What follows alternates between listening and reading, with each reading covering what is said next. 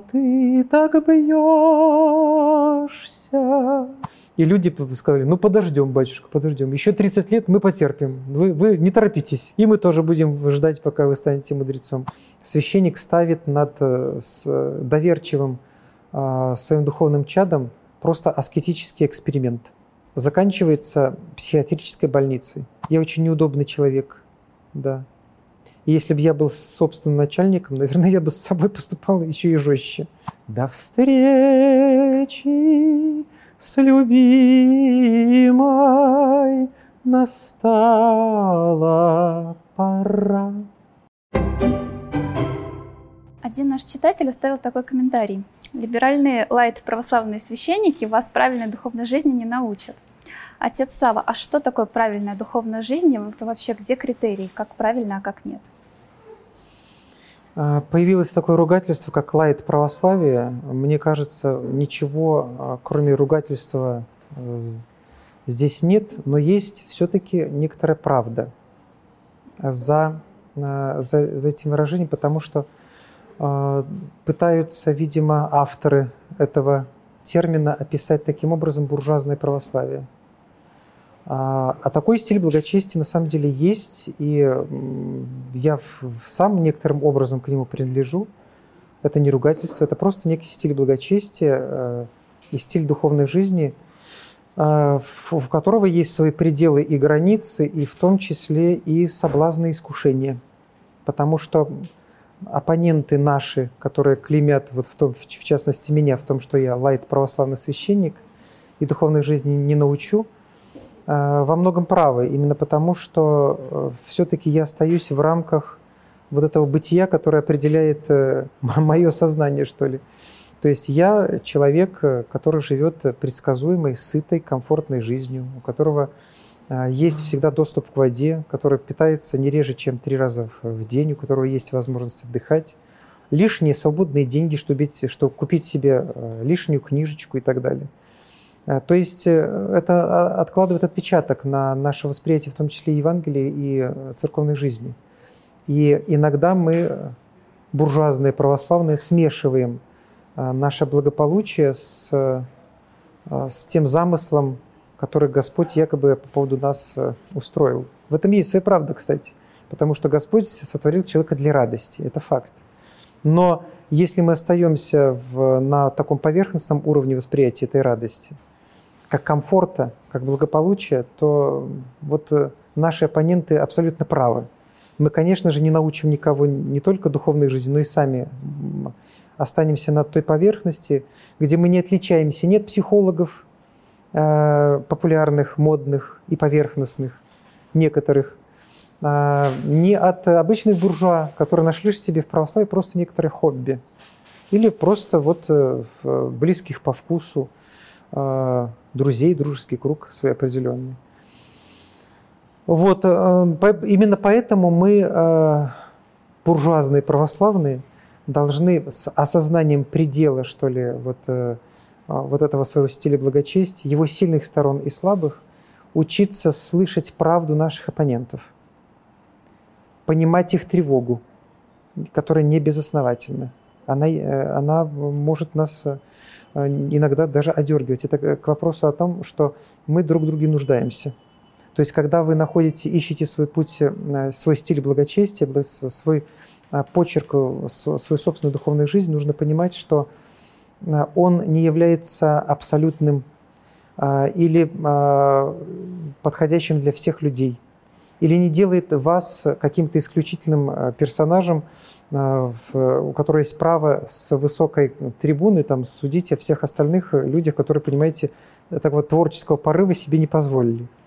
Нет, мы все нуждаемся друг в друге, и э, так называемые консерваторы, условно говоря, консерваторы, потому что я уверен, что сейчас в церковной общественности нашей нет ни либералов, ни модернистов, ни консерваторов. Мы все просто принадлежим к разным изводам буржуазного православия. Это нужно просто признать.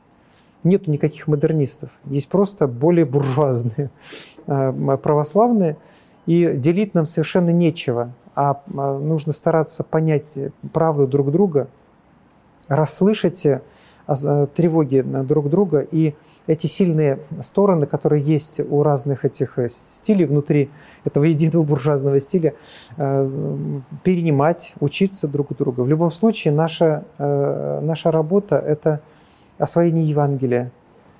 Оно возможно только в, в атмосфере доброты, человечности и человеколюбия, в которой не терпит высокомерия, гордыни и этого менторского тона, которым мы, продвинутые православные, прогрессивное христианство, себе иногда позволяем.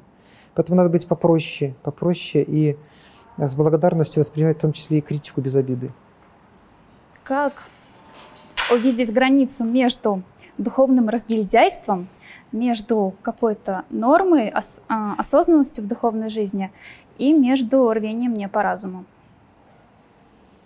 Разницу между а, ревностью не по разуму и духовным а, разгильдейством а, можно нащупать только, только путем опыта. Только опытная духовная жизнь, когда ты много лет оступаешься, может быть, делаешь какие-то ошибки, но при этом остаешься честным по отношению к себе – только это дает нам возможность, э, в конце концов, через много-много лет э, церковной жизни прийти к, прийти к, э, к вот этому царскому пути, золотой середине, о которой античные авторы, например, говорили. Да, но тем не менее, понимаете, в чем правота наших критиков?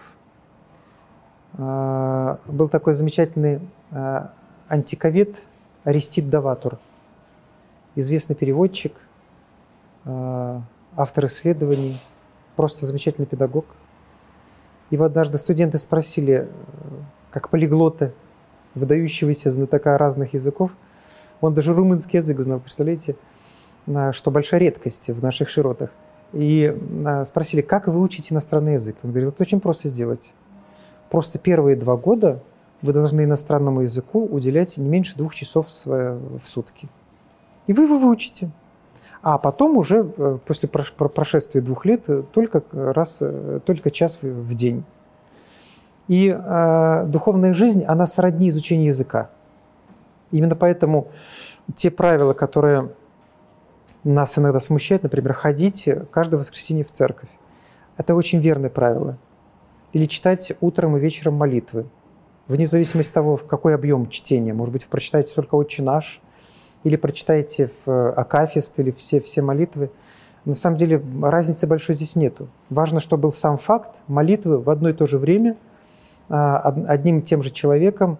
А, и а, не только этот ритм сохраняется ежедневно, но сохраняется еженедельный ритм, годовой ритм.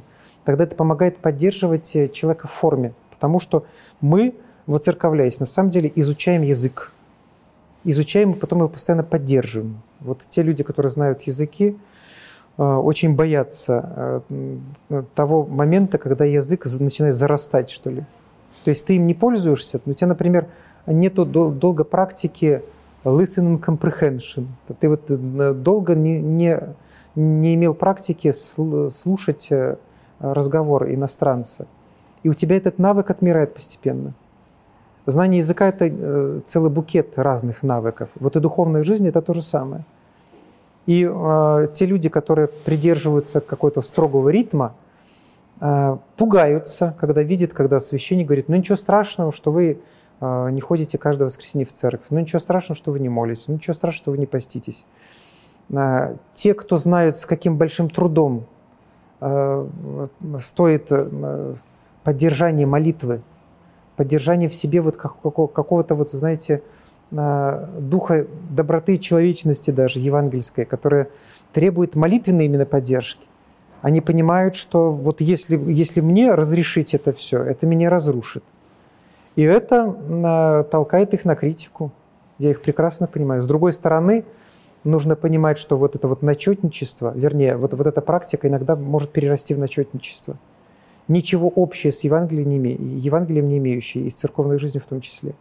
Вот поэтому поиск этой золотой середины – это всегда э, долгий путь, э, длинные усилия и а, ценное тем более, что оно смиряет нас, сбивает эту спесь, которая есть как у консерваторов, так и у либералов, условно выражаясь, потому что одни себя считают слишком прогрессивными, и поэтому позволяют э, давать оценки э, своих оппонентов с высока, другие слишком традиционными. Именно поэтому позволяют себе какие-то хамские высказывания адрес так называемых либералов, которых на самом деле нету.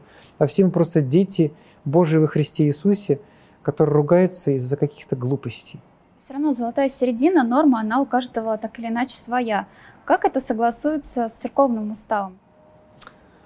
Да, тревога есть э, у людей традиционных, э, э, консерваторов так называемых, в том, что реформы, однажды начавшись, никогда не закончатся. И надо заметить, что эти опасения не беспочвенны, потому что мы можем наблюдать, например, в гражданской жизни нашей, как завоеванные привилегии высших классов никогда не могут остановиться и удовлетворить широкие народные массы, они хотят все больше и больше. Вот, казалось бы, женщины освобождены, у них такие же права, а, как и у мужчин. Я считаю, что женщина даже в, в русском обществе, в русскоязычном, она более защищена, чем мужчина. Она всегда была объектом почитания. То есть, ну, это, по, по крайней мере, в, в нашем городе, вот где я рос, где, где я воспитывался, то есть женщина это, это женщина всегда, э, всегда было большое уважение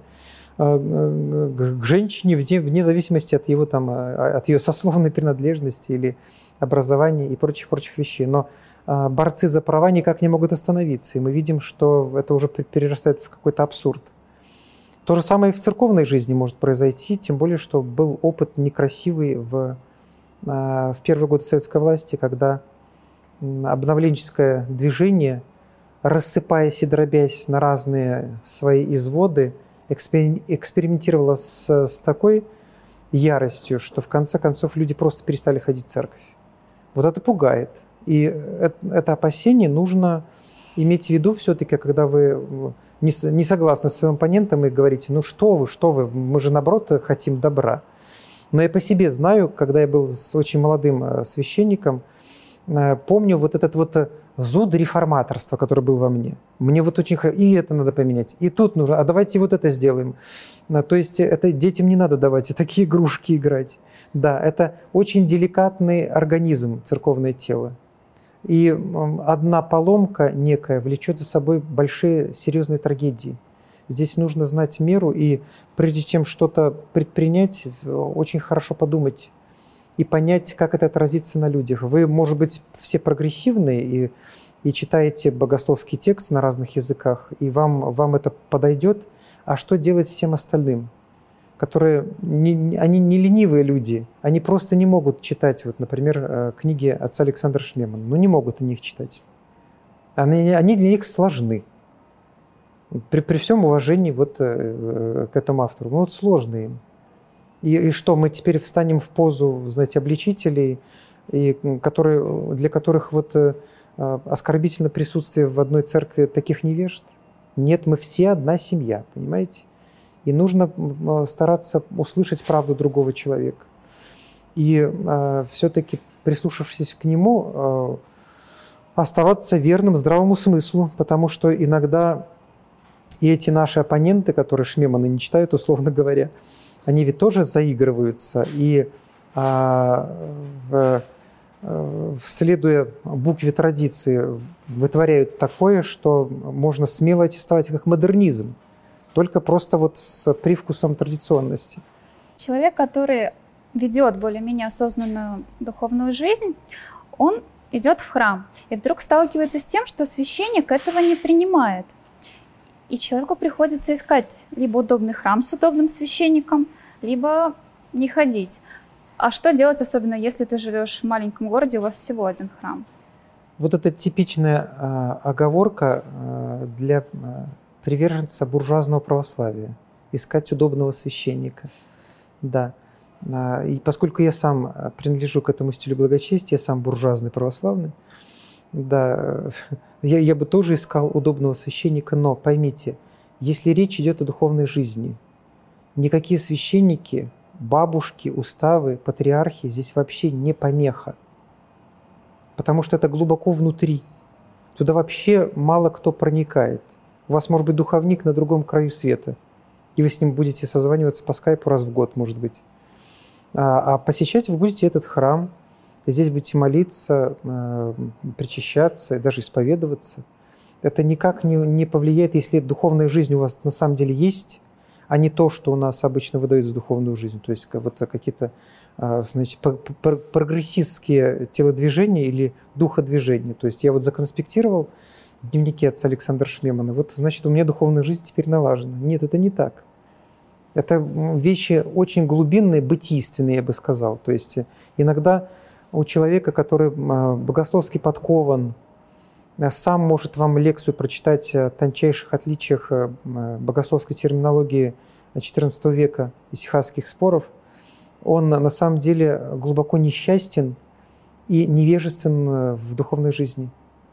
И это легко проявляется вот от ударов судьбы. Например, вот у меня был приятель, богослов, которому просто однажды зачитали диагноз. И все его христианство рассыпалось в пух и прах. А до этого он читал блистательные лекции. Он э, конспектировал книги, записывал ролики. У него э, были даже свои какие-то почитатели у этого человека, хоть он и светский совершенно. Но вот ему поставили диагноз. И все. И где э, Исихазм, где Шмеман, где Мейндорф, куда это все ушло. Э, вот э, вплоть до того, что человек говорил, что проклинал Бога, и э, э, клеймил вообще церковь, православие, э, впал в глубокую депрессию. Вот, вот, вот проверка нашей духовной жизни, а не конфликт со священником на приходе. История нашей читательницы. Значит, женщина э, не может вычитывать три канона вот так, чтобы с вдохновением, осмысленно, и пишет, что я из-за этого довольно большое время пока не причащаюсь, потому что не допускает священник, но не могу играть ролевую игру, хоть убей меня. Вот что делать? Ну да, это трагедия. Если, если у нее нет возможности в какой-то другой храм пойти, это, конечно, очень тяжело. Очень тяжело. Мне, я, я сочувствую, но не знаю даже, чем, чем тут помочь. Поскольку вот в городе, где я живу, у нас очень много храмов. И в, в наш монастырский храм а, приезжают люди со всех концов а, города, хотя рядом вот э, через, через дорогу буквально стоит церковь новенькая, где замечательные священники, но едут к нам, может быть, еще и, и потому, что мы не требуем вычит, вычитывать э, там каноны, и, вернее, мы не спрашиваем никогда об этом. Это личное дело каждого. И кроме того, у нас нет обязательной исповеди перед причастием. То есть ты исповедуешься тогда, когда а, чувствуешь, что в этом есть необходимость. Но таких храмов немного, и нужно отдавать э, себе отчет, что иногда священники не готовы к новым реальностям. Их сложно в этом э, упрекнуть, потому что вот э, моя юность церковная прошла среди таких священников. Мне было очень тяжело, но я их прекрасно понимаю. Я понимаю а, их испуг. Они были просто напуганы вот новой свободой, новой реальностью, новым книгам – прихожанам, которые вдруг стали задавать вопросы, а, а, от которых у самих священников кружится голова. Да, то есть вот надо прекрасно понимать, что вы не на войне находитесь, где вот, понимаете, здесь вы держите оборону, и вам нужно а, периодически отстреливаться, а вы в семье находитесь, где очень разные люди, где бывает папка тебя просто не понимает. Но вы же как-то выживаете с, с папкой, которая вас не понимает вы же продолжаете его любить, даже если, э, если у вас э, возникают периодические конфликты, и вы, может быть, неделями не разговариваете. Нужно искать какой-то выход, э, и я думаю, он всегда есть. Его можно найти. Какой-то выход всегда можно найти, вплоть до того, что ездить, например, в другой город. Может быть, раз в месяц, но, но, но это будет ваша община. А, то есть мы сейчас все-таки не в хрущевское время живем, где там на несколько областей был один кладбищенский храм, а в, в мире, в, в котором можно даже через Zoom поисповедоваться да, своему духовнику или а, послушать литургию. Вот когда я болел а, как-то э, коронавирусом, я слушал литургии, трансляции из а, храма, где служит владыка Иларион Алфеев, да.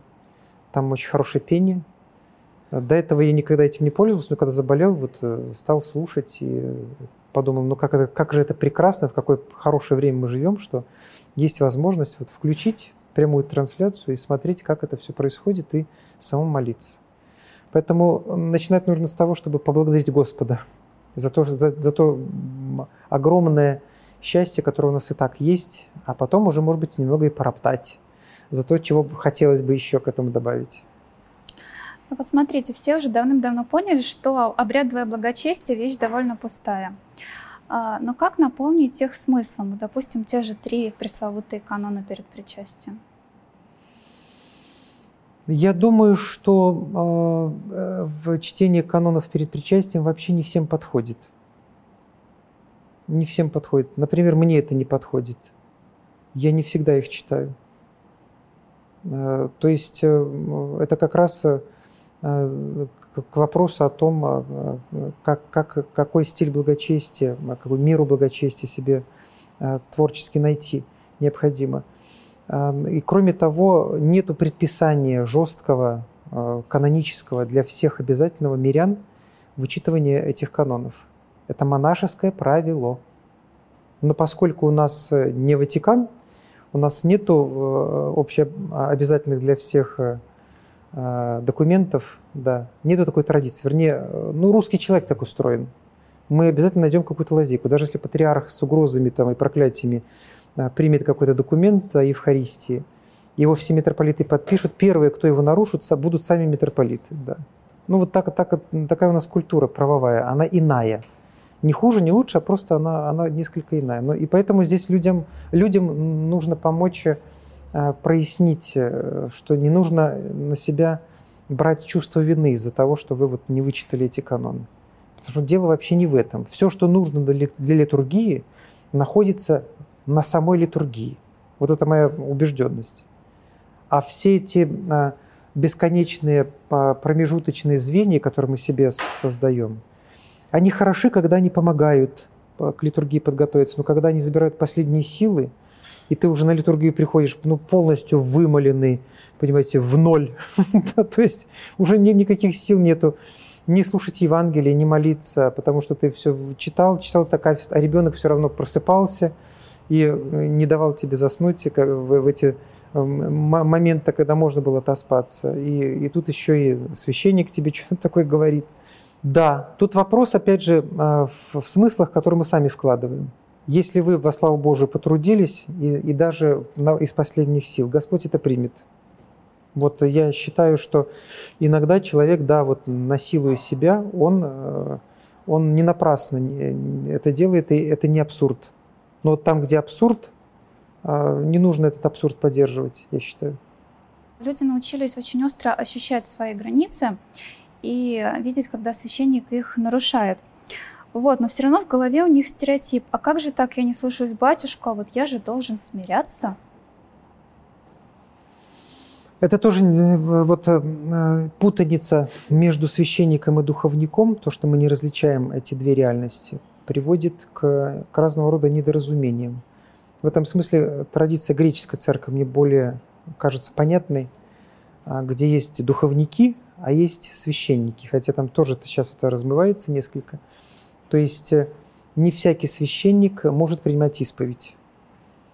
И там есть традиция, э, э, по которой разведены исповедь и причастие. То есть ты исповедуешься тогда, когда это тебе необходимо, это отдельное событие твоей духовной жизни.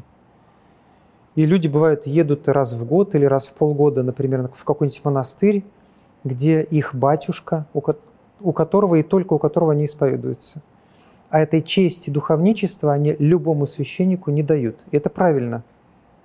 Я считаю, что исповедоваться нужно только у одного человека, у одного священника, руководствоваться только одним а, священником, но при этом почитать всех остальных и а, принимать а, Евхаристию, а может быть даже иногда исповедоваться у приходского батюшки, любого другого.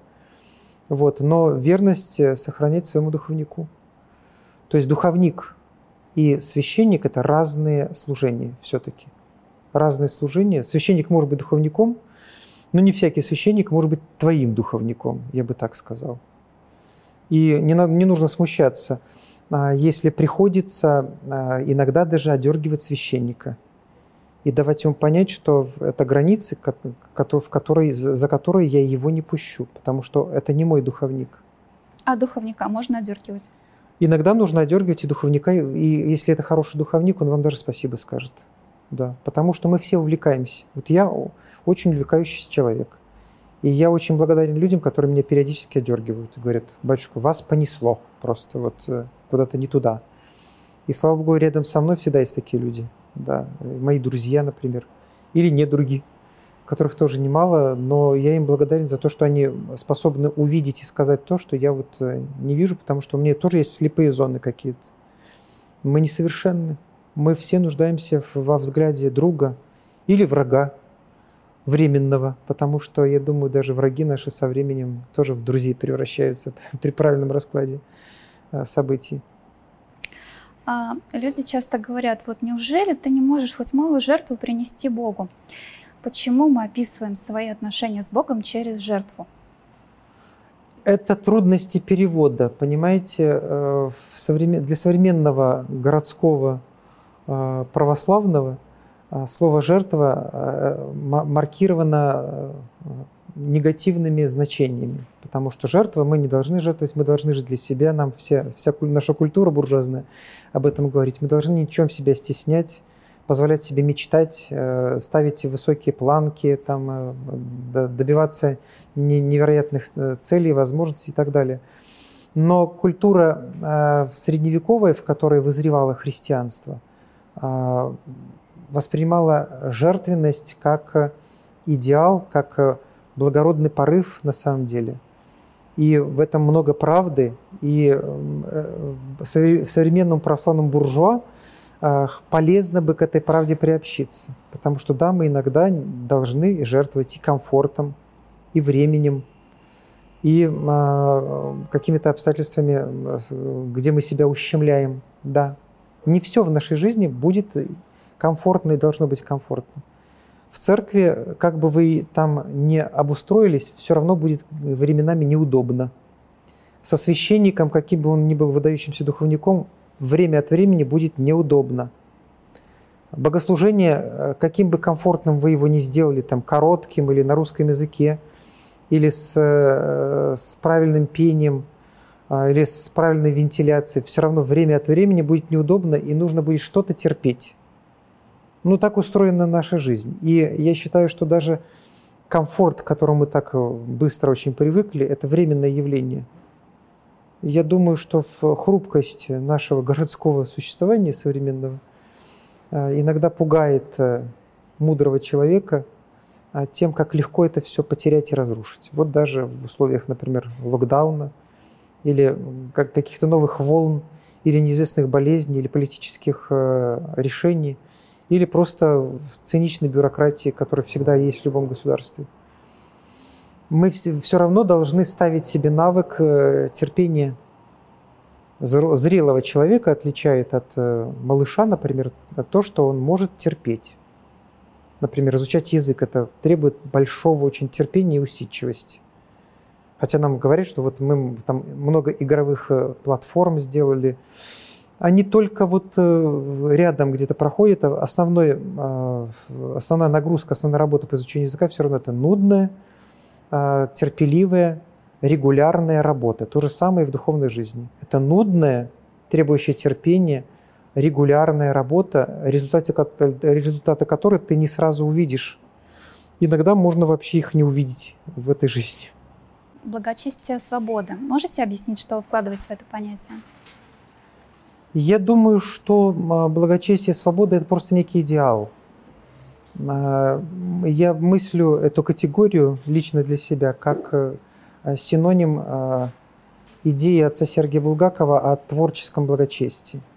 То есть э, той творческой работе, которую э, должен разрешить себе христианин в поиске своего исключительного стиля духовной жизни, своего почерка в благочестии. Гораздо проще мыслить духовную жизнь как набор правил, общеобязательных для всех, которые всем подходят. Но это не так. Потому что мы люди разные религиозные одаренности в том числе. И мы не можем все жить по одним и тем же правилам. И именно поэтому Сергей Булгаков говорил, что а, нужно разрешить себе творческий порыв, отнестись к своей духовной жизни как э, к задаче художника. Это он пишет в письмах э, к сестре Иоанне Рейтлингер, э, которая была известной художницей, иконописцем и мыслителем, богословом. Он говорит ей о том, что хотя она и монахиня, а тем не менее это не снимает с нее творческого труда по поиску своего почерка в, в духовной жизни. Вот мне кажется, это плодотворная идея, э, которую нужно со всей серьезностью вот просто принять современным богословом и просто читающим людям, думающим. Да, и э, разрешить себе этот творческий порыв. Знаете, вот как человек создает картину, пишет рассказ, он находится в творческом поиске, и никто его за это не ругает. Но как только ты в своей духовной жизни пытаешься найти свой почерк, понять, как работает, живет твое тело, как, как ему нужно поститься, какой ритм молитвы, например, приемлем для тебя, какой ритм а, духовного чтения приемлем только для тебя.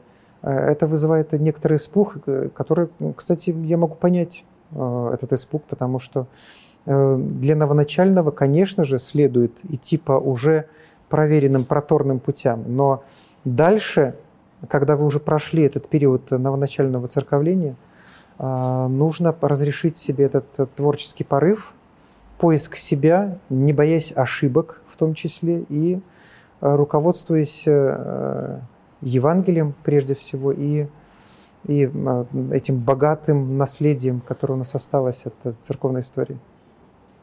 Есть такое мнение, что очень не любят думающих священников.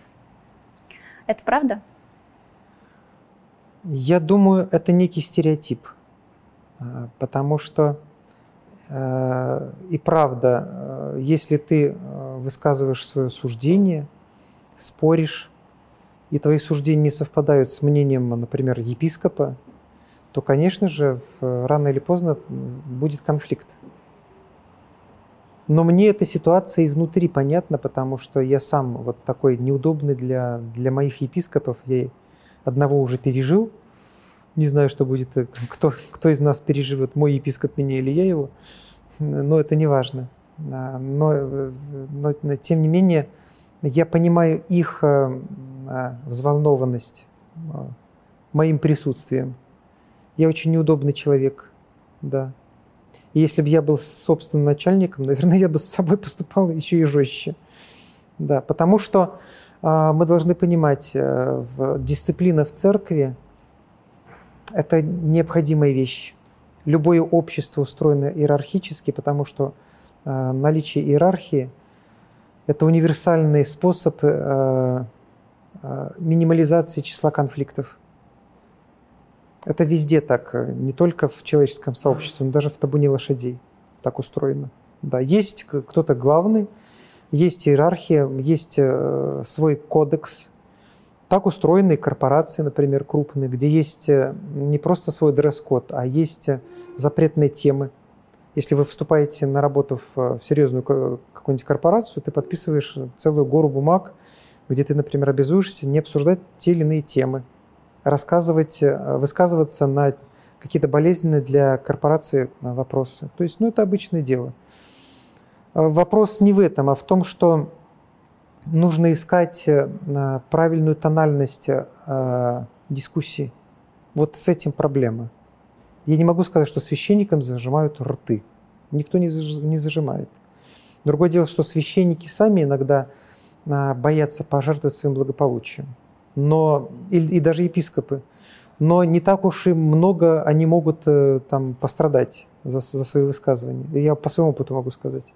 Если ты остаешься в рамках вежливости, канонического права, взаимного уважения, никто тебе ничего не сделает. Даже если тебя там куда-то переведут на какой-нибудь приход или э, попросят тебя в другую епархию перейти, это не критично на самом деле. Это не значит, что тебя лишают э, э, воды и огня изгонит и подвергнут астракизму. Нет, это вполне посильные а, э, решения и даже небольшая цена за, за твое, может быть, свободомыслие. Но нужно понимать, что а, внимание к свободомыслящим священникам такое пристальное именно потому, что слово священника способно ведь разрушить того, кто его слышит. А, это не сразу до, до молодых священников доходит. То есть ты что-то сказал на проповеди, на исповеди, позволил себе какую-то вольность высказывания некоторые. И это может стать фундаментом для духовной деградации твоего слушателя, того, кто твою проповедь послушал. Да. Или твои интонации, или твои слишком свободные мысли. Поэтому чем старше вот я становлюсь, тем больше понимаю, насколько ответственно это дело для священника вообще говорить. А я за свои годы столько наговорил, да, а в чем-то не раскаиваюсь, а где-то понимаю, что это было неправильно. Но в большей степени раскаиваюсь в, в тех вещах, где я обижал другого человека, своего оппонента. И сейчас э, очень хорошее для церкви время, когда мы учимся правильно дискутировать. Я смотрю, год из года а, эта культура все-таки повышается. Да, бывают какие-то хамские выпады, бывает хамская реакция на, на критику церковную со стороны, со стороны священников, например. Но, но это нормально, это проблемы роста. В этом смысле я, я оптимист, и э, замечательно, что появляются новые имена, новые э, ораторы, новые публицисты в церковной среде, которые э, говорят уже на те проблемы, на которые мое поколение не умело говорить, говорят уже э, более деликатно, тактично, верно, точно и с, с уважением к оппонентам. Вот, вот это вот важно. Значит, на лицо у нас какое-то все-таки развитие нашего церковного общества. Это меня радует. А вы всегда говорите то, что вы думаете? Нет, конечно, это только безумцы так делают. Я ведь думаю всякое, да. И я думаю вещи, могу думать вещи, которые просто думаются, понимаете? Вы ведь сами знаете, как оно думается. Вот ты сидишь, и, и слава богу, что никто не слышит твоих мыслей, потому что тебя самого шокирует то, то что ты сейчас подумал или, или пожелал. Да, пожелал как кого-нибудь укокошить, например, за то, что он тебя там чем-то якобы обидел. Но э, эта деликатность э, э, и вежливость, тактичность, которые должны быть присущи каждому христианину, вообще каждому воспитанному человеку, как мне кажется, не позволяют нам говорить все, что мы думаем, потому что ты ведь можешь поранить человека. А священник обладает э, э, такой властью в слове, как бы мы ни смеялись над этим, как бы ни шутили, но слово священника способно покалечить в десятки раз сильнее, чем слово обычного человека, может даже ученого, президента. А вот это сказал священник, и, и рана еще глубже, еще дольше заживает. Поэтому деликатность э, должна быть во всем, я считаю.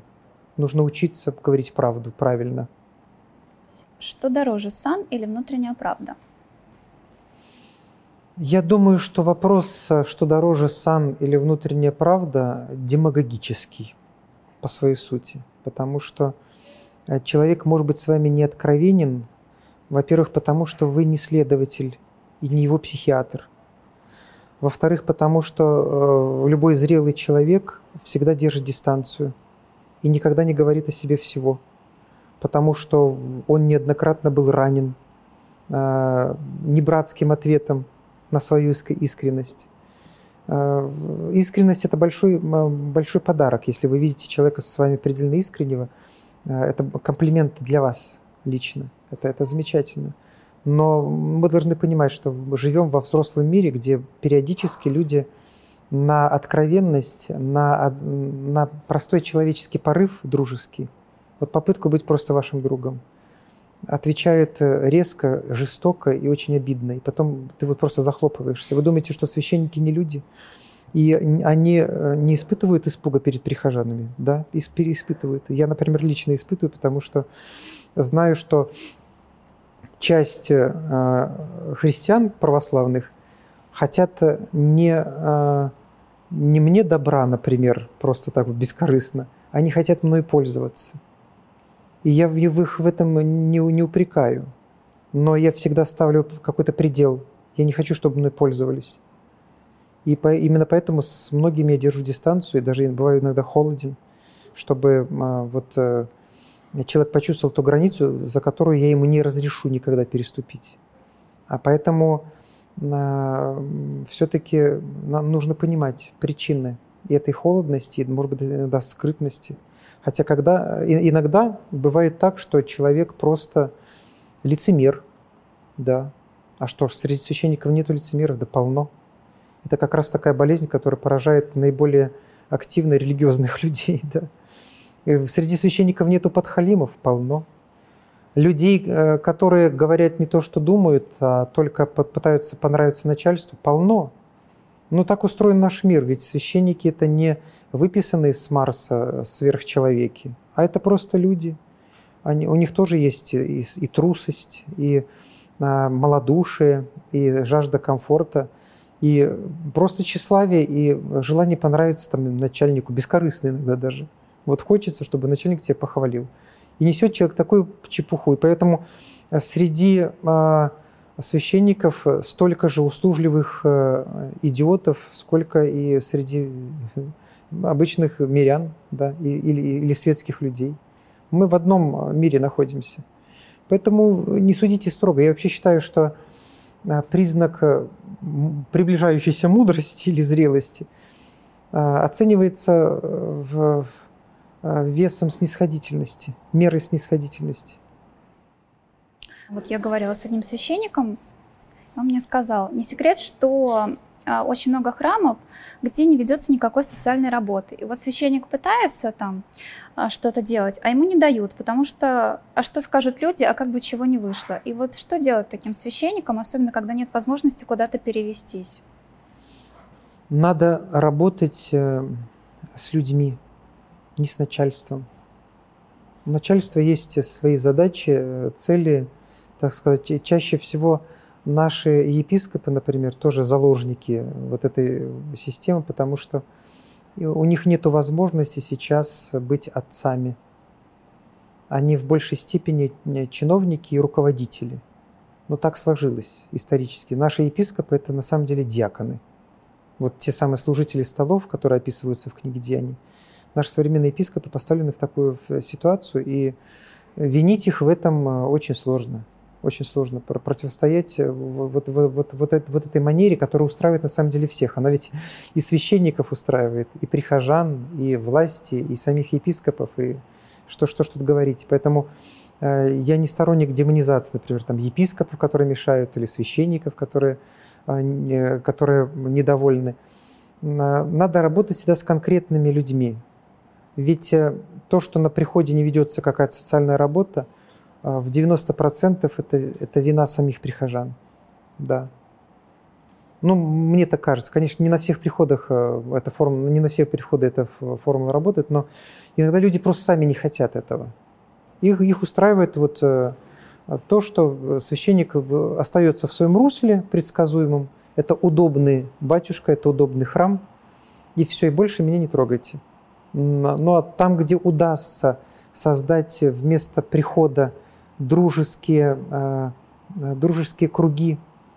Не один какой-то дружеский круг, потому что я не верю в большую общину, в дружную.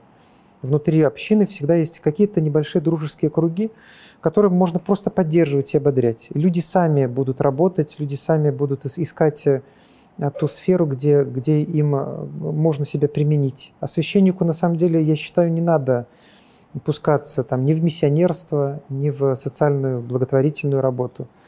Этим должны заниматься профессионалы-миряне, прежде всего. А его дело быть пастырем и это все поддерживать, приободрять, вдохновлять. И прежде всего молитвенно и, и словом а, проповеди это все поддерживать, и духовническим руководством.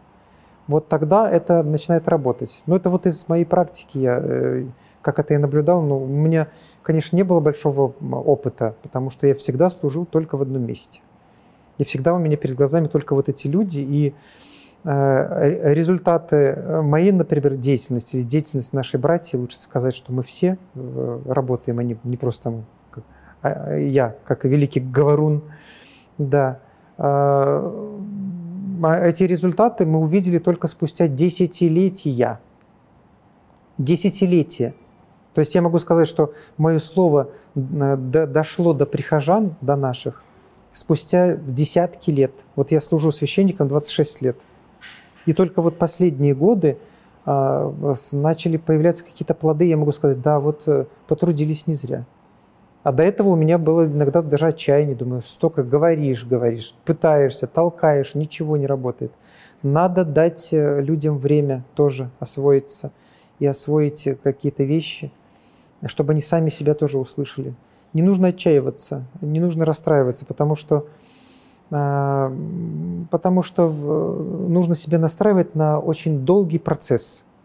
Священник – это человек, который формируется десятилетиями. Его невозможно вырастить в семинаре, выдать диплом и сказать, вот это батюшка. Нет, нет, он станет батюшкой, когда лет 30 послужит на одном месте или на многих местах, сам э, переживет утраты, сам будет болеть, сам переживет предательство, гонение и со стороны епископа, и со стороны прихожан – а, и а, какие-то недомолвки, сложности со своими собратьями-священниками, когда он приобретет житейскую опытность естественную, и при этом еще будет в, все это, в, в, за, за, за все эти десятилетия будет сам врастать в церковь, а, учиться молиться, становиться мудрым человеком, вот тогда появится священник, который явля, является штучным товаром. Ведь мы ждем от священника вот именно этого зрелости и мудрости – и э, все эти претензии глупые совершенно, то есть, там, попы, мерседесы, толстые животы и все, все прочее, на самом деле дело не в этих претензиях, а в обиде на то, что я хочу видеть мудреца, а его нету. Его нету. И это, эту мудрость не заменит ни две докторские степени в Оксфорде, не зная нескольких языков, ни публикации в богословских журналах. Это ничего не, не дадут.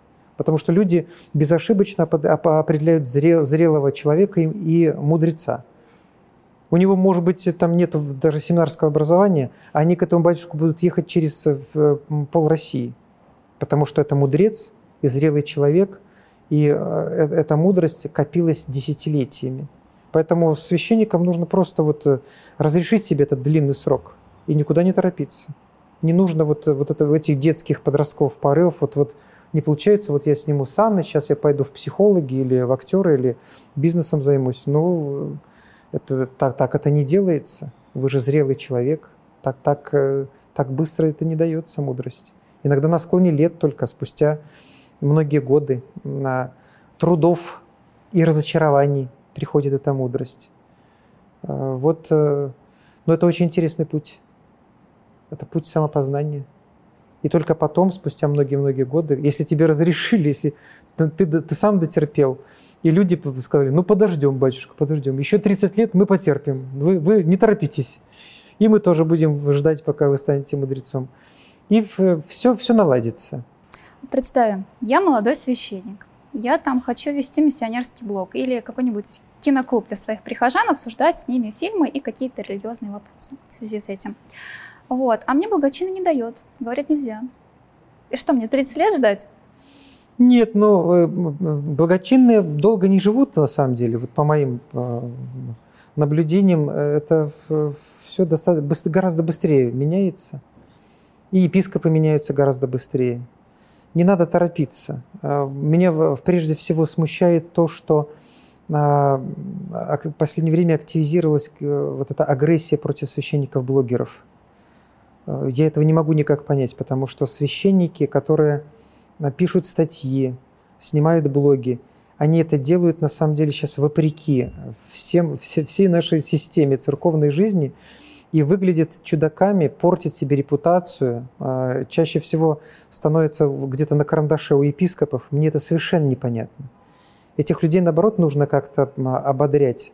Но, с другой стороны, мне понятно, понятны опасения епископов и благочинных, потому что очень часто этот блогерский опыт, особенно молодым людям, а я сам был молодым, знаю, как, что, что это такое, хотя и блогером не был, э, кружит голову настолько, что человек начинает верить в, в, в себя как в звезду, много себе разрешает, позволяет, и, конечно же, гораздо проще не а, пасторски, вот по-отечески его как-то поддерживать и где-то, может быть, даже отдергивать, а просто запретить и все – это отление от нашей происходит. Вот э, запретил и все, и успокоился. Нет проблемы сразу. Здесь с обеих сторон нужно большое терпение и внимание к, к этой проблеме. Со стороны молодых священников просто, просто терпение. Какие-то вещи переждать, переформатировать. Э, хотя чаще всего, вот то, с чем я сталкиваюсь, вот я беседовал недавно с одним священником-блогером, я его спрашиваю, почему вы не выпускаете ваши блоги, их так любят люди, вам запретил епископ? Он говорит, нет, он мне разрешил. Ну а в чем дело? Ну вот я вот какой-то вот э, сам пока испытываю там творческий э, кризис, выгорание, и я встречаю в, в том числе и таких э, блогеров, которые, прикрываясь э, гонением, на самом деле э, скрывают за ним вот свою творческую несостоятельность. Иногда и такое бывает. То есть тебе никто не мешает. Ты, ну, ты специально провоцируешь так, что тебе запрещают это делать, чтобы потом сказать, что вот, э, вот видите, мне и дают. А на самом деле ты выгорел, выгорел как творец, ты, ты потерялся, не знаешь, что тебе дальше делать, что говорить. Такое тоже бывает, да. Но все-таки я на стороне а, творческих людей, и э, я считаю, что их нужно поддерживать. Не бронить, не демонизировать, как у нас часто любят, потому что я вижу вот некоторые программы, там, например, одну программу когда смотрел на канале Спас, где а, вообще в непозволительных выражениях говорили о, священниках-блогерах. Это, это ни, ни в какие ворота не, не, не лезет. То есть на православном канале так о священниках, как, как, как бы они вам не нравились, нельзя говорить. С, с предельным уважением все-таки. Но и блогеры-священники тоже должны понимать, что не в лесу живут, и здесь вокруг нас много людей, ты можешь словом своим покалечить. Именно поэтому э, и епископы, и благочинные бдят и пытаются иногда даже переусердствовать в этом своем а, бдении. Известны ли вам случаи злоупотребления свободой среди священства? Да, среди людей всех э, злоупотребление свободы – это классика, да.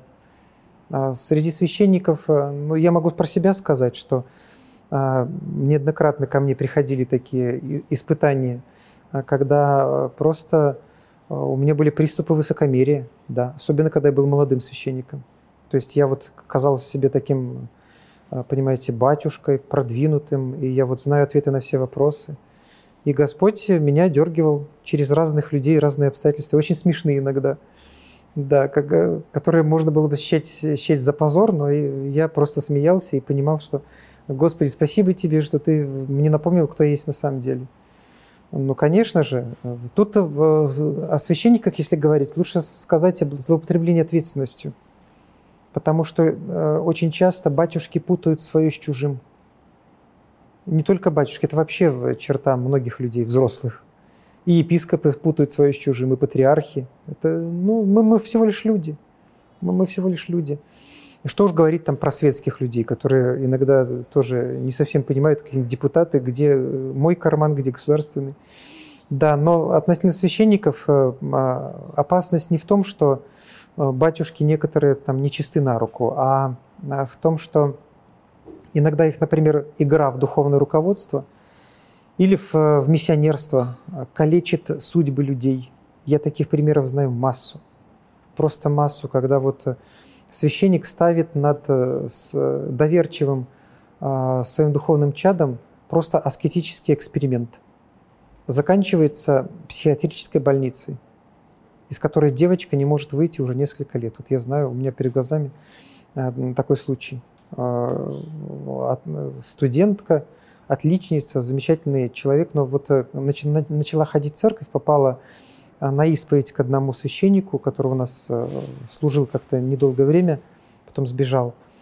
И он э, начал так духовничать, что она э, вот вела образ жизни почти монахини, вычитывала там правила, не спала, питалась там какими-то росинками. И вплоть до... А тут сессия, а она ответственная очень была девочка. Так что вот все, здоровье разрушено навсегда. Конечно же, ее отчислили из университета. Э, она не смогла. Даже академический отпуск не помог. А этот батюшка где? Ну, он, не, он никакой, никакое наказание не понес. Вот это, это, это очень плохо, что у нас в церкви с этим э, как-то нет, этот механизм не отлажен, чтобы неповадно было. Да. Хотя тут тоже можно палку перегнуть. Поэтому я бы говорил о злоупотреблении ответственностью. И священнику нужно, конечно, взвешивать каждое свое слово и не путать свое с чужим. Вот границы четко очерчены, особенно в общении с детьми, например. Когда ты начинаешь там вопреки, не посоветовавшись с родителями, я тоже такие случаи знаю, призывать там к монашескому образу жизни, там подростка, и так промывать мозг, что ребенок ну, буквально из, из дома убегает. Ну, ну зачем это так делать?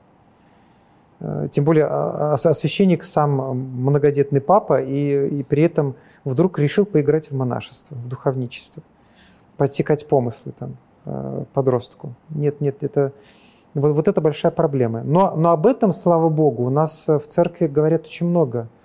Э, э, вспомните хотя бы святейшего патриарха Алексия, который сам первый поднял тему о младостарчестве.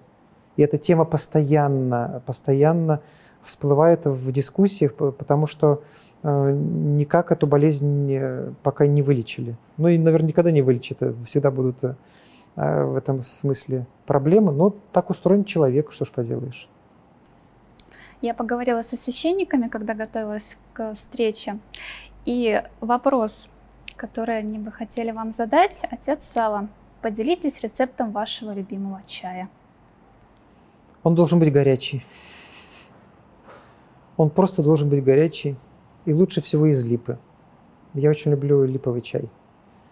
И э, даже не кладу ни сахар, ни ничего, а вот просто у меня такой большой пузырь, э, и всегда э, стратегический запас липы – я туда кладу а, горсточку липы, еще иногда коричные дудки. Знаете, корица бывает в дудках, и э, это заменяет сахар. И потом целый вечер пью. Очень люблю липу. Не знаю, э, с чего это вдруг на меня такое нашло, потому что в последнее время я не могу пить кофе. У меня после ковида исчез запах кофе. И пока не может никак восстановиться.